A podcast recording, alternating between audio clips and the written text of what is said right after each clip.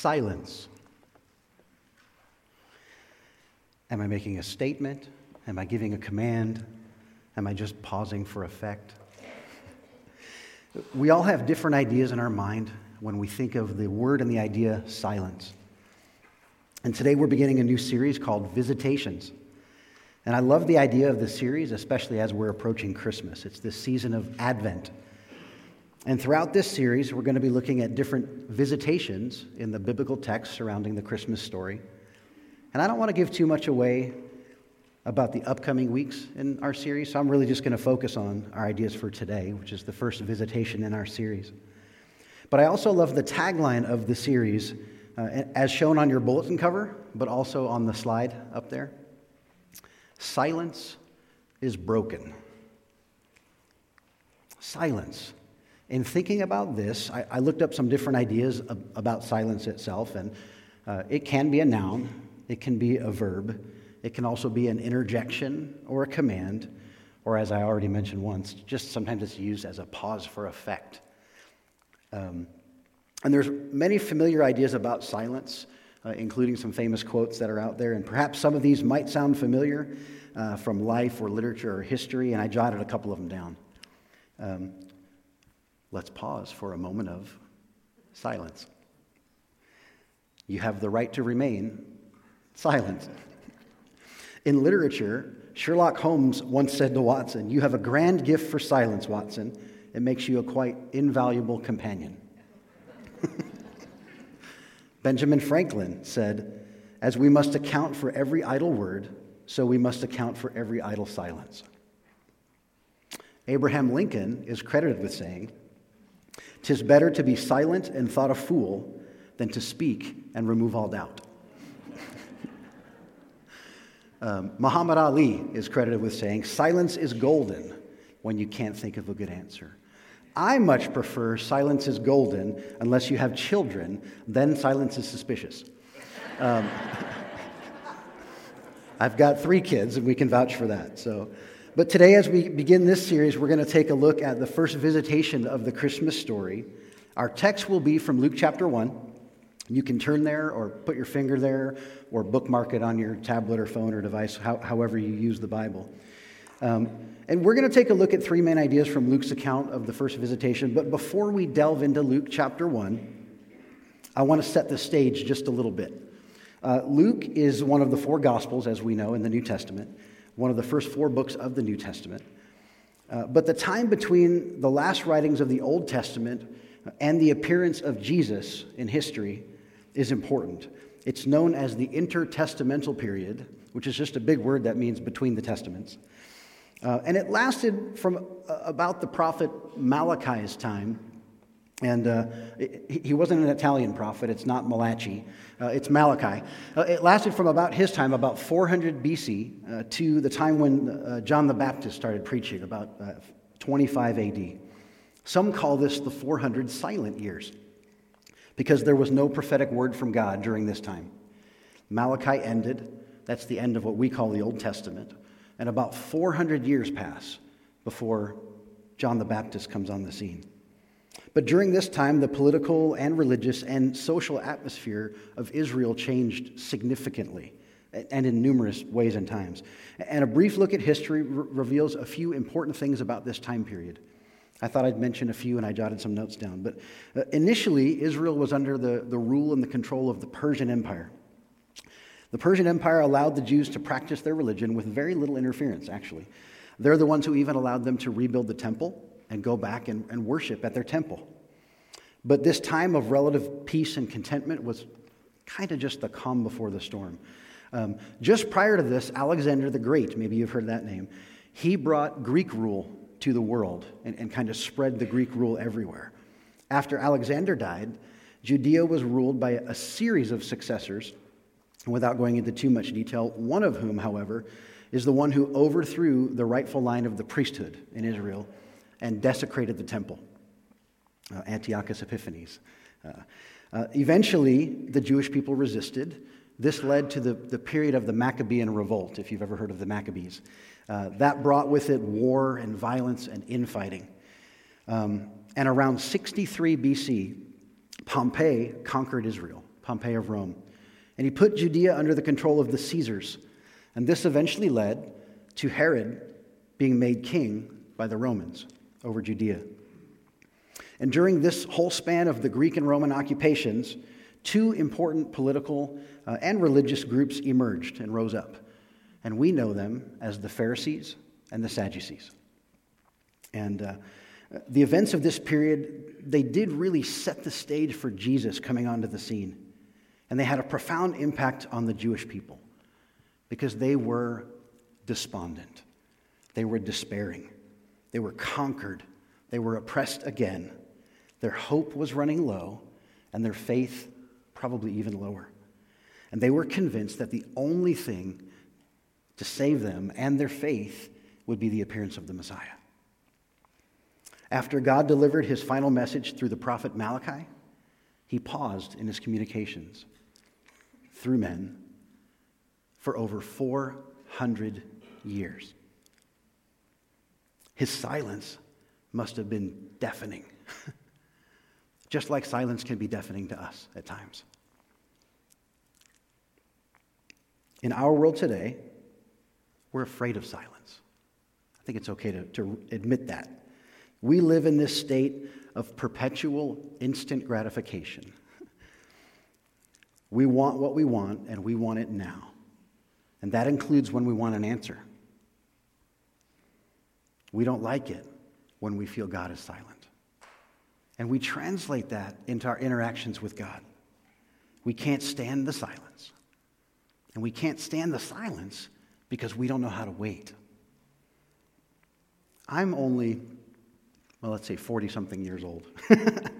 um, maybe what might be considered one generation, if you're talking about generations.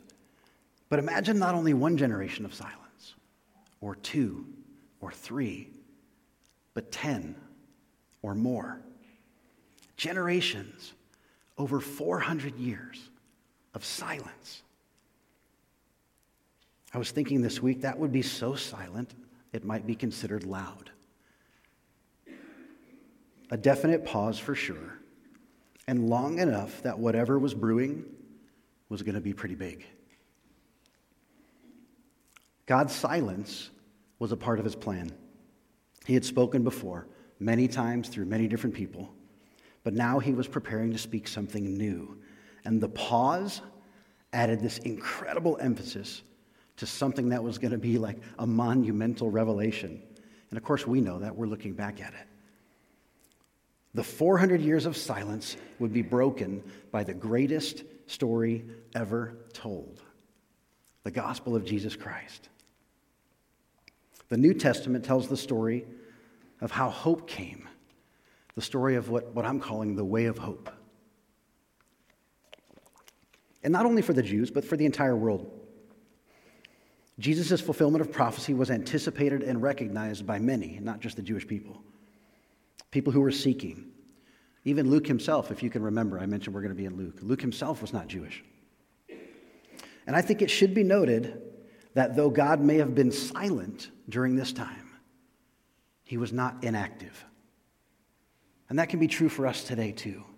Though God may seem silent, he's not inactive. The Apostle Paul writes about this in Galatians chapter four, verse four. And maybe you've heard this verse. As he writes, "When the fullness of time came, God sent forth his Son." The phrase, "when the fullness of time came," tells us that God was getting ready for the most significant person and event in all of human history. The coming of the Savior, the Messiah, into the world. And this is what we find ourselves reading about in our passage for today's visitation. In chapter one of his gospel, Luke introduces the first character in this story of hope, Zechariah. And we're going to take a look at the first few verses, but Luke chapter one, starting in verse five through verse ten. "In the time of Herod, king of Judea, there was a priest named Zechariah, who belonged to the priestly division of Abijah. His wife Elizabeth was also a descendant of Aaron.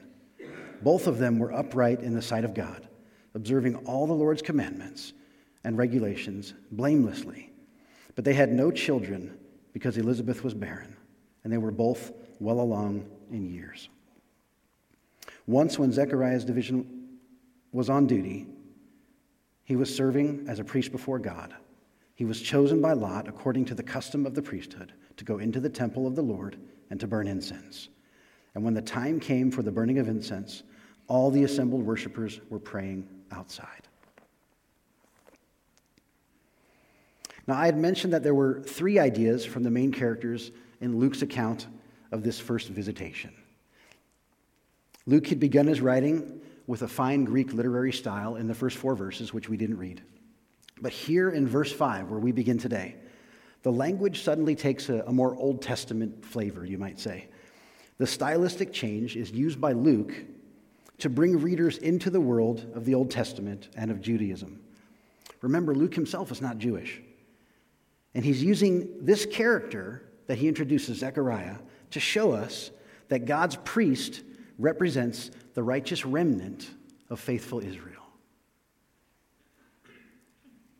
The remnant were Jewish people who were anxiously awaiting the coming of their Messiah throughout this entire period of silence. And Zechariah is a priest. And it's mentioned that Elizabeth is also of priestly ancestry. The names themselves are also important. Zechariah means the Lord remembers. Elizabeth means my God is an oath, or my God is an absolutely faithful one, depending on how you translate it. And Luke wants to introduce his readers to the Old Testament people of God and also to the promises that God has made, setting the stage for the fulfillment of these promises. And the fulfillment begins with the announcement of the birth of John the Baptist, preparing the way for the coming of the Messiah.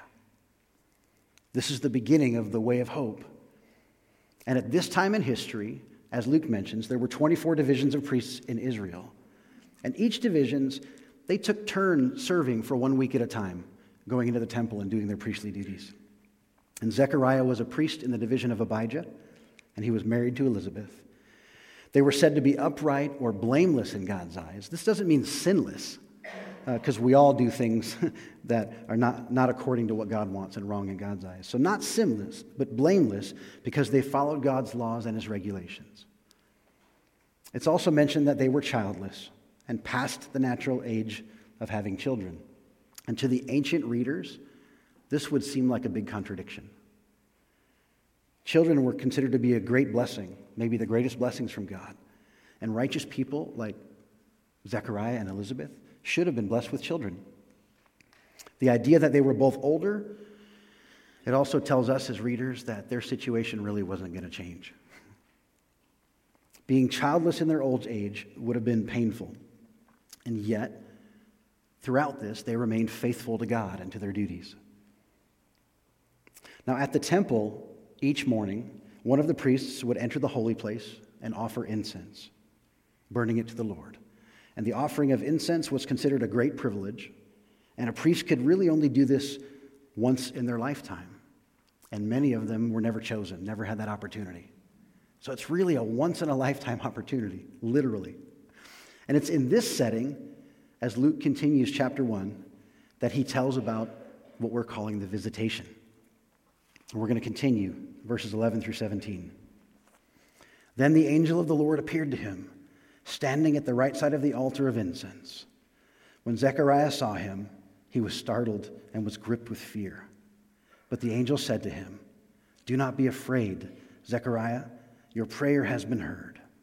Your wife Elizabeth will bear you a son, and you are to give him the name John. He will be a joy and delight to you, and many will rejoice because of his birth. For he will be great in the sight of the Lord. He is never to take wine or other fermented drink, and he will be filled with the Holy Spirit even from birth. Many of the people of Israel will he bring back to the Lord their God, and he will go on before the Lord in the spirit and power of Elijah, to turn the hearts of the fathers to their children, and the disobedient to the wisdom of the righteous, to make ready a people prepared for the Lord." So for four hundred years, the remnant had been there, waiting, praying, going to the temple, seeking the Lord through prayers, through tears. And finally, God spoke. And at this time, God didn't have prophets to speak through like he did in the Old Testament. So he used his servants, the angels, to begin sharing his message of the way of hope. And Luke uses this character to show us that God's messenger reveals the perfect plan of Almighty God. There is a plan. Now, angels are spirit beings who live in God's presence, and they do his will, and they carry out his work on earth. And as you look throughout Scripture, you can see a variety of things that the angels do. They bring messages to God's people. They protect God's people. They offer encouragement. They give guidance. They carry out punishment. They patrol the earth. And they even fight the forces of evil. But Luke gives us no description of this angel. He simply tells us that he stood at the right side of the altar of incense. But it's important to know that this was not a dream. This was not a vision. The angel was a royal herald of God who appeared in visible form and spoke audible words to Zechariah. And Zechariah responded as you and I probably would have. Startled. Gripped with fear, Luke writes. But what we see in this visitation is that it, it is intrinsically tied to the gospel. It's important to know that the angel came not simply to announce the birth of John, but to make clear that John was to live his life as the forerunner of the Messiah, as one who would bring the knowledge of salvation and forgiveness to Israel. And in this way, the message of the angel points to the way of hope. And with the introduction of John, Luke is also showing us that God's forerunner renews the heartfelt hope in the coming Messiah. Hope. It's important. In our passage that we just read, verse seventeen is important, and it stood out to me. Just earlier this week, it kind of kind of jumped off the page, and, and I added a thought or two as I was reading and studying. It mentions the spirit of Elijah and the idea of turning the hearts of the fathers to their children. And we probably don't think too much of that. But the last book of the Old Testament, the book of Malachi, it ends with these two verses. Malachi four, verses five and six. See, I will send you the prophet Elijah before that great and dreadful day of the Lord comes. He will turn the hearts of the fathers to their children and the hearts of the children to their fathers, or else I will come and strike the land with a curse.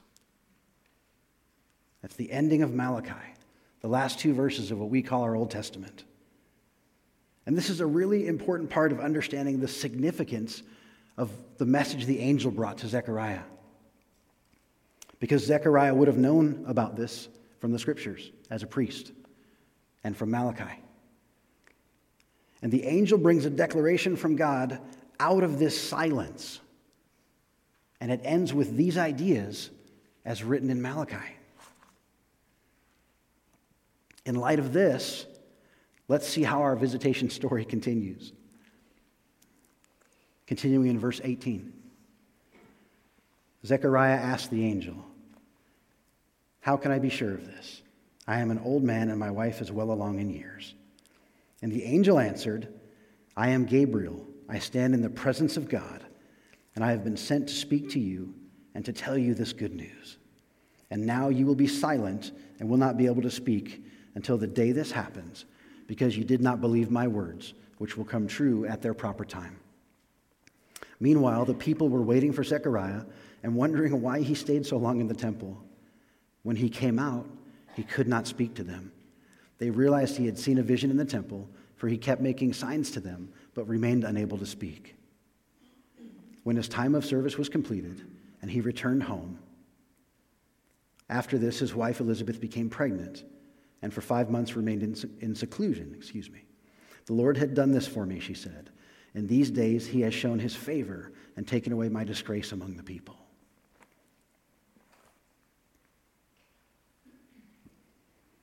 You might think that this man, Zechariah, born of a priestly tribe, described as righteous before God, would have been delighted about seeing an angel. But when God intervened in his life personally, he was afraid. He was troubled. The angel came with good news. Your prayer is heard. And Zechariah would have remembered from Scripture who Gabriel was, and he would have known the importance of this message because it was Gabriel. Gabriel is one of the only two angels that are mentioned by name in the Scriptures. And also because of this reference from Malachi, as I had mentioned. But Zechariah didn't believe it. His response shows that he wanted more than the word of a heavenly visitor. He wanted a sign. How can I know this will happen, he asks. I look at this and I think, really? I mean, really? Come on, man. You have a visitation from an angel next to the altar of God in the temple. You have the message from God breaking the silence that you would know about from the reference in Scripture. The idea is from Malachi. Malachi. And you ask for a sign. You ask for something else, something more. I think Zechariah's response shows that he saw only the obstacles. And that part I can relate to. That's a part of my personality. Uh, when something comes my way and, and, you, and an idea comes forward, um, my mind automatically goes to, well, here's some of the reasons why that may not work. That's, uh, so, so that part I can relate to, as Zechariah sees the obstacles. But his unbelief ultimately results in his punishment. And in this case, Zechariah, who I'll say should have known better, doubted the angel's words. And he asked for a sign, a sign. And if you think about it, Zechariah received his sign in the form of his own punishment. Silence. Imagine that. A preacher who can't talk. And there's not much for a silent priest to do, but go home. So he finished his duties, and he went home. Silent. Silent about the visitation. Couldn't tell anybody about it. Silent about this way of hope that he had heard about. Couldn't tell anybody about it. And this was a few years before, you know, texting and emailing. So he couldn't really write about it either. They didn't carry around pads of paper even like we can now. So he went home silent. And Elizabeth became pregnant, and then a season of preparation began. For Elizabeth, she prepared to have a baby. Zechariah, I think, had some preparing to do himself. He had nine months to do some spiritual work, but as he lived in silence. Nine months for a person of words to be silent. Nine months to ponder the meaning of what he had seen and heard from the angel. Nine months to understand what God would be doing with their son, whom the name, whom the angel said, by the way, to name John. Zechariah didn't even get to name his own son. That's a pretty important thing, I think, for family lineage back then. It can be today as well. I would imagine it's even especially more important for a family with both sides of their family coming through priestly lineage. And he doesn't even get to name his own son. I, I think there are some takeaways for today here in Luke's first visitation story. Luke starts at the beginning to show that this forerunner was not an ordinary person. Sovereign God, the Lord Almighty, had ordained and ordered his birth and his life. God sends his angel beforehand to predict this pregnancy, rather than sending him afterwards to explain it. And I think this is because God wants to demonstrate unmistakably who's in charge here. He is. This wasn't an unusual coincidence that God happened to realize and then decide, I'm going to, you know, jump in on. This was ordained and ordered by God's sovereign will. And things had been silent for, for quite some time. But I think we can learn to remember that God works sometimes in humanly impossible ways. This was a humanly impossible birth. God works sometimes in humanly impossible ways. And for some, it might be possible to demand too much evidence before you believe God's promises. That's where Zechariah found himself. Now, don't get me wrong. It's, it's not wrong to want evidence for your faith. Uh, but believe, our belief should not be groundless. It should be grounded in things. But I think there can be an evil in in demanding signs beyond what a humble and open heart should. And that can serve as a warning to us, and maybe even our next takeaway. Don't demand too much evidence before believing God's promises. We want to remember that God works sometimes in humanly impossible ways. We also don't want to demand too much evidence before believing God's promises. Zechariah was a priest, and he was one who knew the promises of God, and one who taught others about the promises of God as a priest. And he was doing God's work, and he should have believed the angel. I mean, this was an angel. But he didn't. But is that really different sometimes than us, than you and myself included? We have God's word. We have the Bible. We've heard a lot about God and a lot about the Bible, and we pray, and we even know some of the promises. And yet when God speaks, and these days he speaks through his word, when God speaks, sometimes we don't believe it because it doesn't make sense to us. Maybe we're more like Zechariah than we think, and we doubt God even though, of all people, we should know better.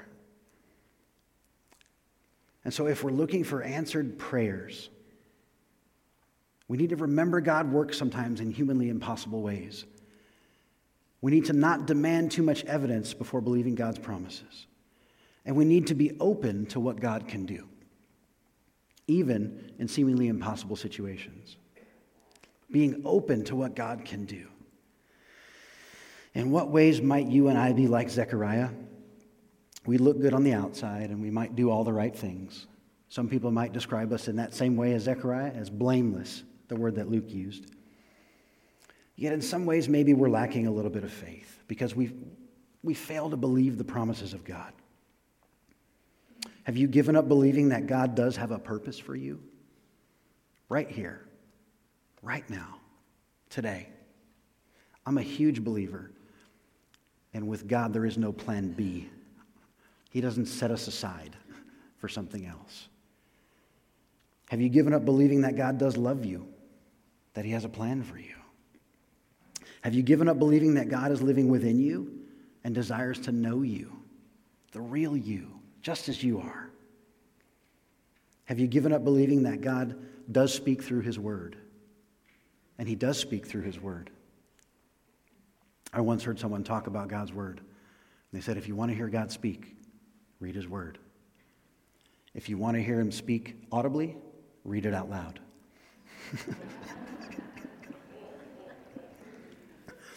But I think there's some truth to that because God speaks through his word.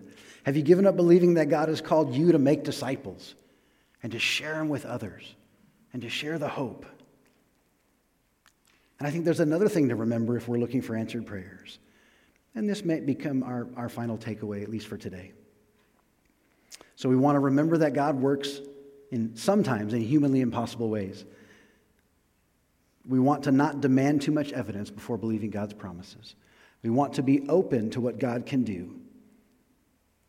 And we must wait for God to work in his way and in his time. And I know, we hate waiting.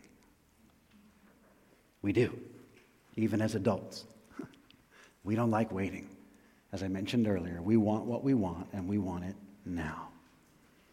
And when I was younger, my dad used to talk about that phrase I mentioned earlier, that instant gratification. And I understand it more now because it's true. But don't let impatience or unbelief ruin a joyful walk with God. We should anticipate God working in our lives. We should pray that he will accomplish his will in our lives today. We should look for occasions to praise him for what he's doing. Always remembering that God's power is not confined by our narrow perspective or bound by our limitations that we put on him. And I think that's a little bit of what Luke shows in this visitation story. That's our first visitation. For the rest of the visitations, we're all going to have to be patient and wait just a little bit. And I would encourage you to make sure that you're here these next few weeks as our series continues, but also as we prepare ourselves through this Christmas season of Advent to experience the Christmas story with fresh eyes and fresh hearts and a renewed hope.